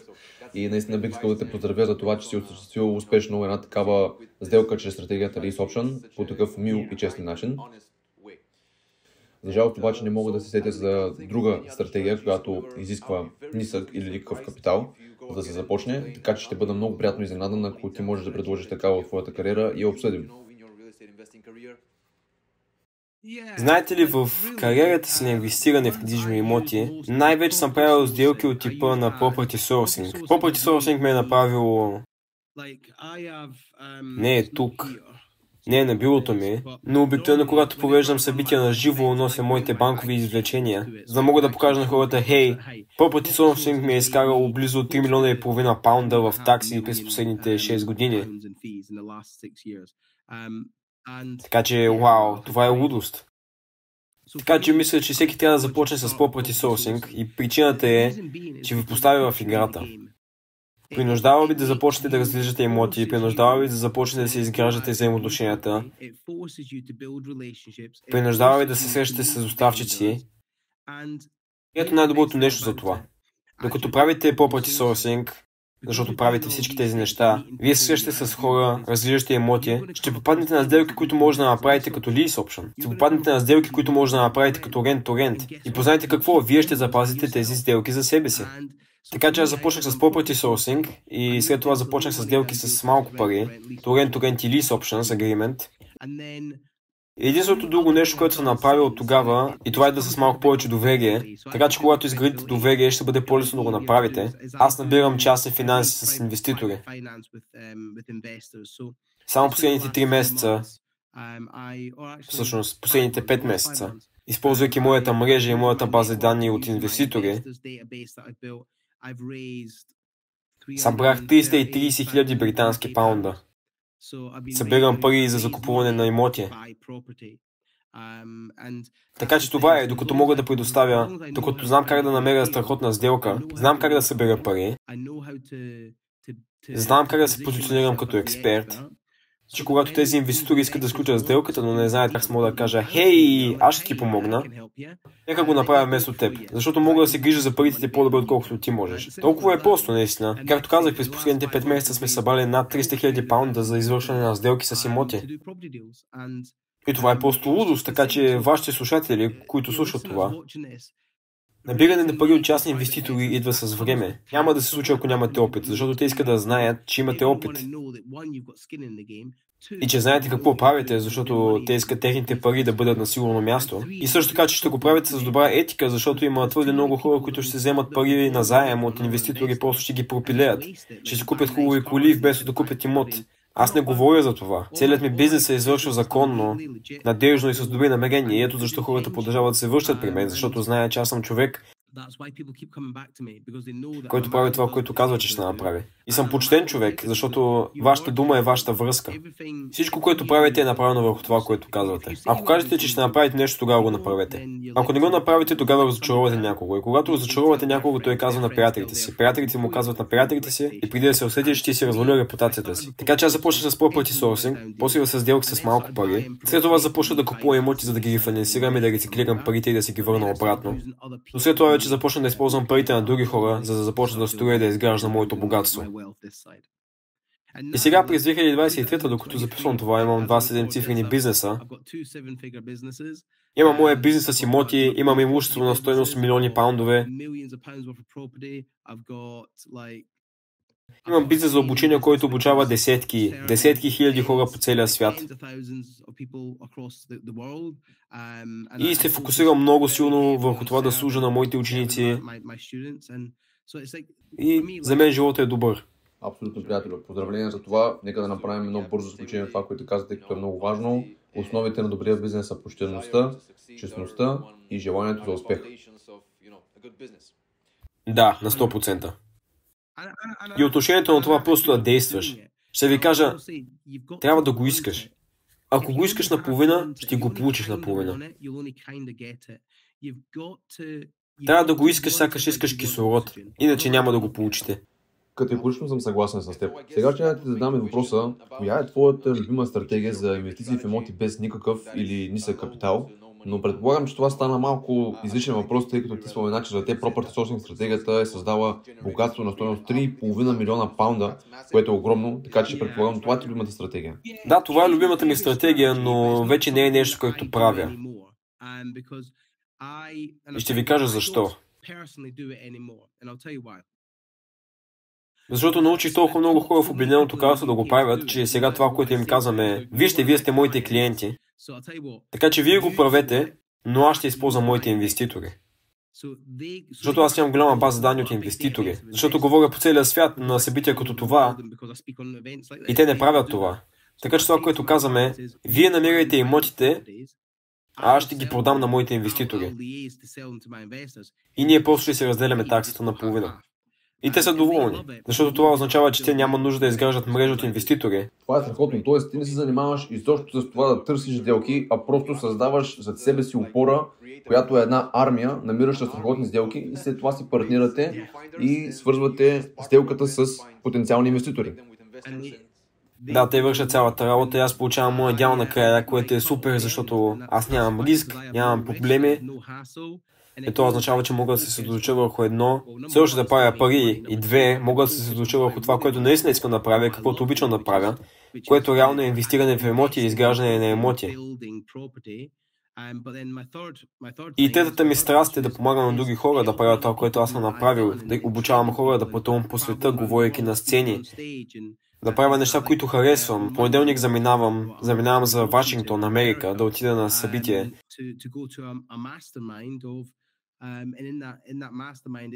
Където ще има над 60 милионера. И аз обичам да правя това. Обичам да ходя на тези места. Отивам да се науча, места на които отивам да се подобря. Нямаше да мога да направя това, ако нямах бизнеса на заден план. Едно за финансирането и второ за времето да направя това, което искам да направя. Предполагам хората, които слушат вашия подкаст, които ви следват, искат да създадат време и избор. Искат да си създадат свобода. Те искат да създадат доход, който да им плаща, за да живеят живота според техните условия. Нещо, което искам да кажа на всичките ви слушатели е, не бъдете толкова заслепени от парите да си мислите, че трябва да правите милиони и милиони паундове. Това не е нужно, защото може да живеете много комфортен живот с 10 000 паунда на месец. Много комфортен. Няма коя, която да не може да си позволите. Няма къща, която да не можете да наемете, ако правите по 10 000 паунда на месец. Толкова много хора остават заслепени от това, че трябва да правят милиони паундове. Няма нужда. Трябва да се научиш, трябва да научите умения, чрез които да правите 10 000 на месец. 10 000 евро на месец. И аз искам да питам вашите слушатели в момента. Ако правите 10 000 паунда на месец или 10 000 евро на месец, как би изглеждал живота ви? Защото няма много хора, които не биха могли да живеят много комфортен живот. Да правят това, което искат, да отиват на вакансия, където се поискат, да почиват където си искат, да се наслаждават на живота си. Очевидно всички искаме повече, но аз бих започнал с целта да стигна до 10 000 на месец. Добре, ще оставим това като последното и заключително послание към нашата публика от теб, но преди това имам още няколко въпроса, приятелю. Имаш ли време? Да, да, да, да, давай, давай. Щях да задам въпроса дали планираш някога да създадеш така наречения синдикейт или с други думи фонд за инвестиране в недвижими имоти, където хората да могат да инвестират заедно с теб, но ти вече отговори, тъй като каза, че през последните 6 или 3 месеца сте събрали над 300 хиляди да, паунда. Да, в последните 5 месеца направих над 30 хиляди паунда, но това не е толкова синдиката, по-скоро съвместно предприятие, така че те ми заемат парите и аз им плащам по 1% на месец, така че те получават по 12% на година. Така че това наистина е много добра възвръщаемост за тях. По отношение на синдикатите, хората ме питат много за това. Така че това, което ще направя, мисля да направя това със сигурност и ще говоря с вас тогава. Но това, което си мислим да направим е да създадем синдикат, не знам, да кажем с около 100 души и всички да вложим по 5000 паунда. И това купуваме голям търговски имот и всички си го разделяме по-равно. Така че да, мисля да го направим, но има някои закони, които трябва да спазваме в Обединеното кралство, за да сме сигурни, че е законно. Така че да, това е нещо, което обмисляме, но това е може би година или две разстояние от сега. Не е нещо, на което се фокусираме в момента. Разбирам те, Лазер. Когато се заинтересуваш от това и всъщност решиш да въведеш малко повече фокус върху тази тема, уведоми ни, тъй като това, което правим ние в България Капитал е именно фонд за инвестиции в недвижими имоти. Ние събираме капитали от частни инвеститори, юридически и физически лица, които след това инвестираме в големи сделки, многофамилни недвижими имоти в България, а понякога и еднофамилни в Испания, в зависимост от сделката, за да можем да се разширим. А в същото време, между другото, към момента, даже преглеждаме и сделки в Обединеното кралство, за което може и ти да ни помогнеш. Да, вижте, мога да ви помогна в Обединеното кралство определено, защото това е което правим. Имам армия от хора, които търсят имоти всеки ден. И за да му дам контекст, имотът, който тук що купих, и ще ви дам цифрите, за да може да разберете по-добре. Купихме го за 160 хиляди паунда. Похарчихме 100 хиляди за обновяване и е оценен на 380 хиляди. Така че общата ни инвестиция беше 260 хиляди, но беше оценен на 380 хиляди. Но най-хубавото нещо в него е, че ще носи паричен поток от около 6000 паунда на месец. 6000 на месец? Да. И след като го рефинансирате, да кажем, че ще изтеглите около 75 до 80%, тъй като за Обединеното кралство това е нормално, т.е. вие ще сте изтеглили цялата си инвестиция. Цялата ми инвестиция, да. Така че моята обща инвестиция беше около 260 хиляди. След това ще ги финансираме и ще се върна около 285 хиляди, така че ще получи всичките си пари, плюс 15 хиляди. Доходът от имота ще бъде около 6 хиляди, от които разходите за ипотека са около 1200, така че реалистично трябва да прави около 3-4 хиляди паунда на месец. Да, брилянтно е. Да, абсолютно, защото ще имате 0 паунда вложения, в същото време ще получавате стабилен паричен поток. Да, абсолютно, абсолютно. Това е стратегията БРР и абсолютно я обожаваме в Българ Капитал и постоянно я имплементираме, но тя със сигурност не е една от стратегиите, които изискват нисък или никакъв капитал. Но тъй като ние вече обсъдихме тези с теб, бих искал да те помоля да ни разкажеш малко повече за стратегията БРР и какво мислиш ти за нея, дали е добра стратегия за теб и дали си я използвал някога. За коя стратегия става въпрос? Стратегията БРР. Обичам я. Да, купи, реновира и повтори. Обичам я. Това е любимата ми стратегия. Това е всичко, което искам да направя сега. Всичко, което искам да правя е да търся имоти, които са разрушени. И всичко, което искам да направя е да добавя стойност към тях. И това е всичко, което искам да направя. Обичам стратегията. Има много възможности в Обединеното кралство. Страхотно е. Тъй като при теб съкръщението е малко по-различно, искам да се уверя, че говорим за една и съща. Намираш имот, който е в някакъв тип беда, дали продавачът, дали самия имот не е в добро състояние, ремонтираме го, след това го рефинансираме, изкарваме капитала от него чрез банка и след това повтаряме процеса, нали така? Последните две сделки, които направих през последните две години, направих 6 цифри на печалба от всяка една от тях. Така че направих над 100 000 паунда печалба всеки път, когато го направих. Правя го само ако има печалба над 100 000 паунда. Добре, а какво би казал за частта за рефинансирането? Имам предвид по-точно, притеснява ли те, че банката някога може да ти каже нещо от сорта на използваш твърде много леверидж, имаш твърде много кредити спрямо капитализацията си, не можем да ти дадем повече пари? Не, не се притеснявам за това. Има една поговорка, че оплашените хора не правят пари. И наистина не се притеснявам за това. Аз не се тревожа за неща като това, защото какво е най-лошото нещо, което може да се случи? Че банката каже, знаеш ли какво, няма да ти го вземем. Добре, после ще го продам. Мога да продам имота за 380 хиляди паунда. И ако наистина стане, чудесно, ще направя 150 хиляди паунда. Така че, окей, живи и здраве, окей. След това просто ще ги инвестирам някъде другаде, така че, така че никога не се притеснявам. И причината, поради която не се притеснявам е, че знам какво правя, винаги правя надежна проверка. Имам добър ипотечен брокер в Обединеното кралство, имам добър екип от адвокати. Отново, имотите не са само за мен, а за това, кое познавам. Така че трябва да познавате хора в района и в индустрията, които да ви помогнат. Да се справите с предизвикателствата. Например, тук що изпратих заявление за финансите на едни от моите имоти точно днес. Вече имам предварително одобрение, върна се в 4 часа днес, така че всичко, което трябва да направя е да изпратя банкови извлечения и няколко други дребни неща и идентификационен номер и след това 4 до 6 седмици и парите ще са обратно в банката. И това е всичко, което правя. Не се тревожа за неща като това. Разбирам те, приятел. Тоест, ако ти кажа, че няма да финансира сделката, ти просто ще решиш да я продадеш. Да, после ще го продам. Или още нещо, мога да го продам чрез агент, или мога да го продавам през инвеститор, мога да намеря начин, защото реалистично погледнато, за този специфичен имот, държа само 100 000 на частен инвеститор. Останалите пари са мои. Така че да кажем, че нещо се обърка, имам нужда от 100 хиляди. Ще намеря 100 хиляди доста бързо. И виж, аз обичам риска. Дай ми риск постоянно и аз ще се справя с него. Защото рискът прави пари. И пак ще кажа, че оплашният човек не прави никакви пари. Абсолютно, точно така. Без да поемаме никакъв риск, няма да растем. А без да растем, няма да можем да генерираме пари. Следователно ще живеем един по-нормален живот, което разбира се е добре за някои хора, а за други не. Абсолютно. Искам просто да кажа, че Възхищавам се на хората. Наистина се възхищавам на хората, които са щастливи в нормален живот. Наистина. Защото понякога ми се иска и аз да имам това, защото това, което правим е много стресиращо. Така че ако слушате това и нямате тези стремежи да правите огромни неща, не си мислите, че ви критикувам заради това. Не е така.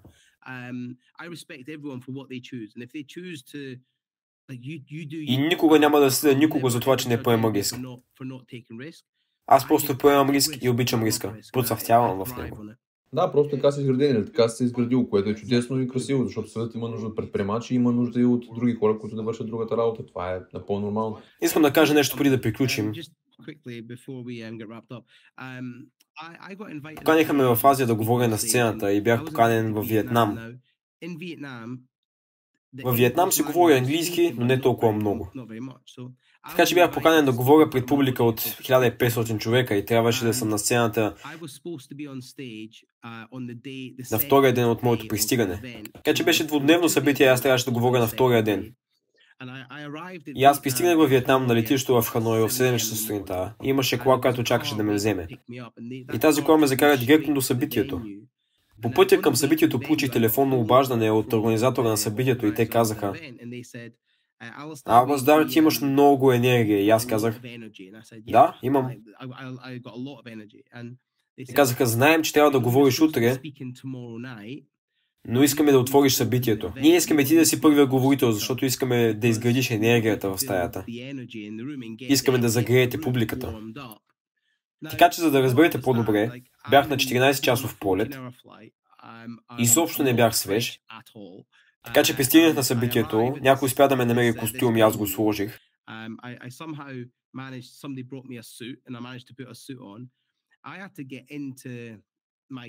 И трябваше да вляза в роля. Казах си, време е за шоу. Бях уморен, бях опаднал, наистина не бях добре, защото ми се спеше и всякакви други неща, но трябваше да действам. Бях вкаменен. Няма да ви лъжа, бях много притеснен. Защото това беше първият път, който говоря в Виетнам. И сега ме избутват пред публика от 1300-1400 души,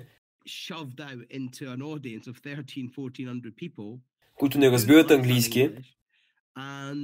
И аз имам преводач, който никога до сега не съм работил. Бях в дълбоки води. И е страшно. Наистина е много страшно. И имах избор, който трябваше да направя. Може да кажа, не, моята сесия е утре, ще се придържам към плана. Или мога да избера да кажа, аз вземам всяка възможност, която идва и наистина да я взема. Така че всъщност казах, знаеш какво? Нека го направим. И излязох на тази сцена. И въпреки, че съм някой, който никога не е бил в Виетнам до сега, аз се справих. Овладях ситуацията и се чувствах страхотно. Те ме харесаха и аз обичах всяка една минута от това. И причината, по която разказвам тази история е... Представете си, ако бях казал, знаеш какво? Твърде съм оплашен. Ако бях казал, няма да го направя, нека се държим към оригиналния план.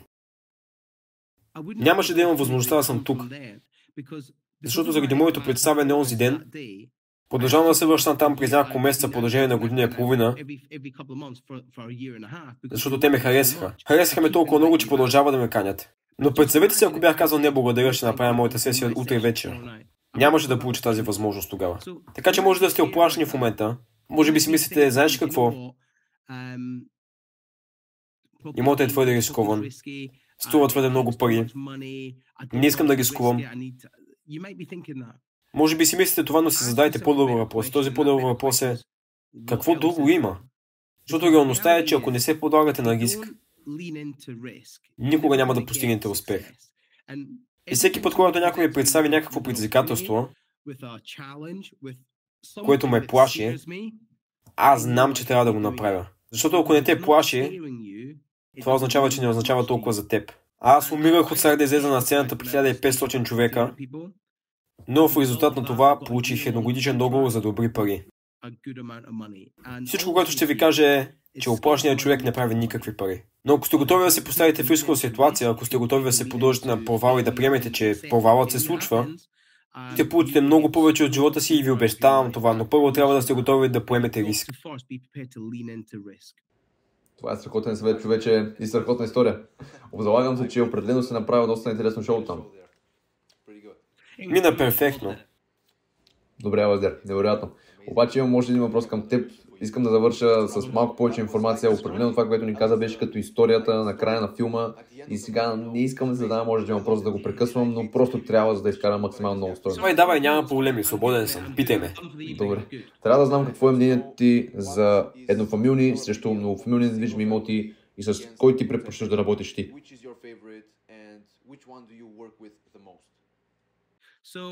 Моето портфолио в Обединеното кралство всъщност ние преминаваме предимно на модел на Airbnb. Основно моите имоти са HMO-та, т.е. една голяма къща с 5 или 6 стаи. Всички мои имоти имат собствена баня Така че това, което направихме, беше, че се фокусирахме върху работещите хора. Не съм против еднофамилните имоти, нямам абсолютно нищо против тях, просто моят модел беше работещия човек. Това, което правим сега е, имотите, от които наемателите се изнасят, ние ги местим на Airbnb. Просто защото можем да направим повече пари. В момента имам имот, който прави по 3700 паунда на месец като HMO с петима наематели. Тоест петима наематели, които плащат по 750 всеки. Всички наематели стигнаха до края на нашето споразумение и напуснаха. Така че през коледа моят екип ще превърне това в Airbnb. Така че като Airbnb трябва да прави по 7-8 хиляди паунда на месец. Той ще отвои приходите, което е страхотно. Доста впечатляващо това въздер. И тъй като повечето от нас, българите, не са много сигурни какво означава HMO, тъй като няма в нашия речник като термин, би ли ни казал какво точно означава това? Да, това е къща с многобройни обитатели, което означава, че имате цял имот и го отдавате на стаи. Значи вместо да имате 3 спални, ще имате 5 спални. Принципно, ако искате да управлявате добро HMO, бихте имали индивидуални бани за всяка стая. Че вместо да имате едно семейство там на един договор, да кажем ще имате три спални, тогава ще имате трима наематели и три договора. Те повече случаи не се познават. Ти обикновено са хора от различни семейства. И за наемателите това означава, че няма нужда да се притесняват за сметките. Всичко, което трябва да направите е да си плащат наем. Както казах, имаме имоти, които имат минимум 5 спалния в Обединеното кралство. Даваме ги под найем на 750 паунда на месец, но този наемател не трябва да плаща общински данък, не трябва да плаща сметките, не трябва да плаща вода, не трябва да плаща електричество. Те плащат само 750. И ползата за тях е, че е лесно влизане и лесно излизане. Това означава, че могат да се нанесат лесно, но също така могат и да си тръгнат лесно. Така че няма реален дългосрочен ангажимент да останат в имота за повече от 6 месеца. А понякога случва ли се така, че да консумират толкова много вода или електричество, че просто да нарушат цялата математика? Да, да, абсолютно това се случва от време на време. Но като добър менеджер на емоти, вие очевидно трябва да следите това. Но от най-скъпите неща е отоплението, така че в HMO-тата обикновено отивате да проверите имота през зимата и всички позорите са отворени, но отоплението е на 28 градуса. Така че да, струва много пари. Така че това, което ние използваме, е използваме системата за отопление, така че да можем да я контролираме. Законният минимум е 21 градуса вътре в спалнята, така че ние просто го заключваме на 21 и го оставяме така. Договор също има част за честно използване. Електричеството, примерно, на често използване. Тоест, ако сметката за електричеството е повече от 250 паунда на месец, наемателите трябва да платят разликата. Никога не ми се е налагало да таксувам наемател. Защото единия месец, който отива над това, наистина не е проблем. Аз съм добър хазяин и искам наемателите ми да се чувстват комфортно. И ако е малко студено и искат да пуснат отоплението, ние правим достатъчно пари, че да можем да го покрием. Да, разбирам. Тоест, вие сте намерили начин да преодолеете този проблем, като поставите клауза в договора, който сключвате с наемателя, която гласи, че ако те изразходят над предварително определена сума за ток или вода, вие имате право да им начислите разликата. Да, и има много модерни технологии, от които можете да контролирате отоплението от телефона си. Просто влизате в телефона си и можете да намалите отоплението от там, така че не е чак толкова трудно, не е голям проблем. Вкарай ги в матрицата.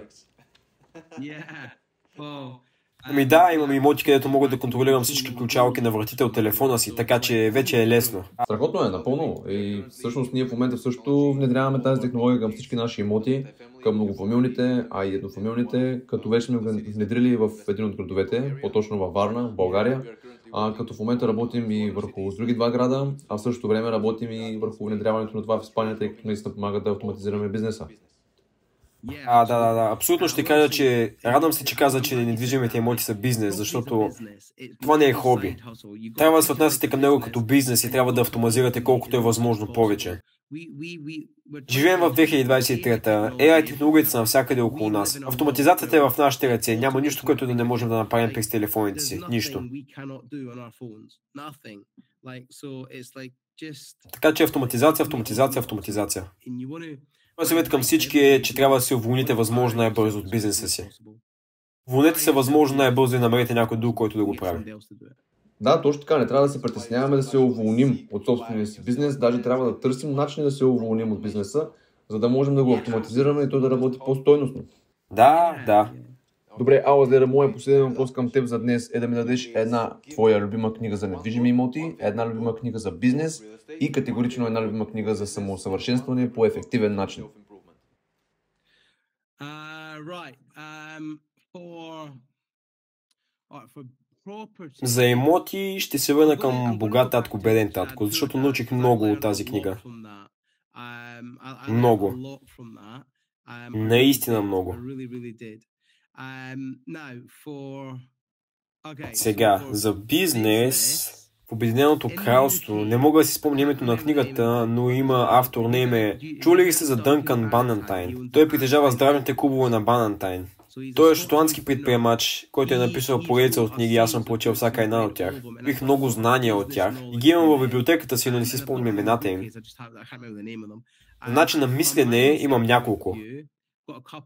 Мисли и забогатявай. Обичам я, обичам я, обичам я. И има още една. Тя е на Ти Харвекър. Той той има книга, която се казва Мисли като милионер и ще станеш милионер. Това беше страхотна книга, която ми помогна да развия моя начин на мислене относно парите. Има много книги, за които мога да говоря. Например, напоследък слушам една аудиокнига, записана през 80-те години на 20 век. Тя е относно самообучение и самоподобряване, направена от ACLC в Америка. Тя се казва Отпищи силата и е огромна, брилянтна книга. Друга книга, която обичам много е на Доналд Тръмп Изкуството на сделката. Тя е 9-часова аудиокнига и аз се слушах онлайн. И се разказва за всички големи сделки с недвижими имоти, които той е направил в Нью Йорк през 80-те и 90-те години. Това беше много добра книга. Аз имам много книги, които съм слушал и съм чел. Шофирам доста, така че имам склонност да слушам книги, докато го правя. Знаеш, много е интересно, че поставяш книгата на Доналд Тръмп върху частта за самоусъвършенстването, а не върху имотите. Аз лично бях направил същото, защото тя ми помогна не толкова за инвестирането в имоти като принципи, а повече ми помогна за начина на мислене, защото ми показа, че има много огромни сделки някъде там и някои хора наистина ги правят. И това просто промени гледната ми точка много за нещата, защото ми показа, че парите всъщност са навсякъде. Еми, някой прави сделките, защо не може това да сме ние? Аз винаги ще се връщам към Доналд Тръмп сега. Очевидно Доналд Тръмп има своите фенове и критици. Аз мисля, че е брилянтен. Аз наистина го уважавам като човек. Ето защо. Той е имал пари и ги е загубил. И после пак ги е спечелил. Губил е милиони и после пак си ги е връщал. И мисля, че това е лудост. Означава, че трябва да имаш изключително силна психика. Мисля, че е брилянтно. Трябва да познаваш играта, точно така. Да, аз вярвам, че имотите са като игра. Вярвам, че бизнесът е като игра. Това е просто игра. Това е игра на шах и просто трябва да направиш своите ходове. Харесваш ли шаха? Харесвам го, но не съм много добър. Един от моите най-добри приятели, Джо, той обича да играе шах и е наистина много добър, но аз не съм играл шах от много дълго време. Аз играя покер. Няма много неща, които правя за да отпусна, защото съм много заед. Но имам две неща, които правя за да отпусна. Играя покер и даже не е за парите, а просто за играта. Просто играя покер за играта. Също ходя и на състезания с колички, така че правя състезания с колички. Така че прекарвам много време в моторни спортове. Но това са моите единствени две неща, които правя за да се отпусна и да забравя за работата. Причината, поради която играя покер е защото ме кара да мисля за нещо, което не е работа. Защото трябва да мислиш много.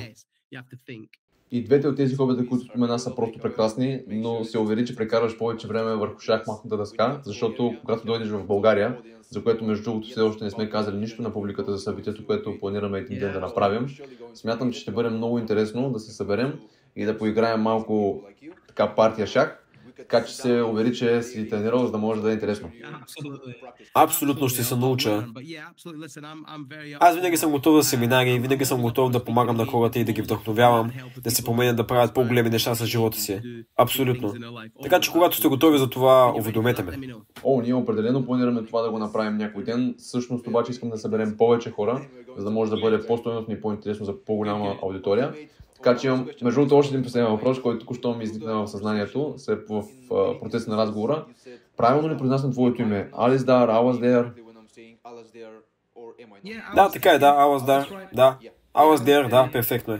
Добре, добре. Дами и господа, това беше Алаздер Кънингъм. Изключително интересен подкаст, изключително интересни а, истории. Благодаря ти много, Алаздер, че присъства днес. И въпреки, че така направи доста добри няколко пъти затваряне на подкаста с твоите уникални истории, би искал за трети път да затвориш подкаста с още една такава и да не дадеш още малко стойност. Добре, значи първо благодаря ви, че ме поканихте тук. Наистина обичам да правя такива неща, да участвам в подкасти на хората, обичам да помагам на хората. Правите невероятни неща тук, така че знам, че вашите слушатели ще харесат това и ще вземат максималната полза от него. И отново беше ми приятно да бъда тук днес, така че благодаря много за това. Добре, това, което бих ви казал, ако слушате това в момента. Имаш всичко в себе си, за да бъдеш най-добрата версия на себе си. Ти просто не го знаеш все още. Така че това, което трябва да направиш е да се докоснеш до тази вътрешна сила. Така че трябва да спреш с ограничаващите виждания и трябва само веднъж живота си да повярваш, че си способен да направиш невероятни неща.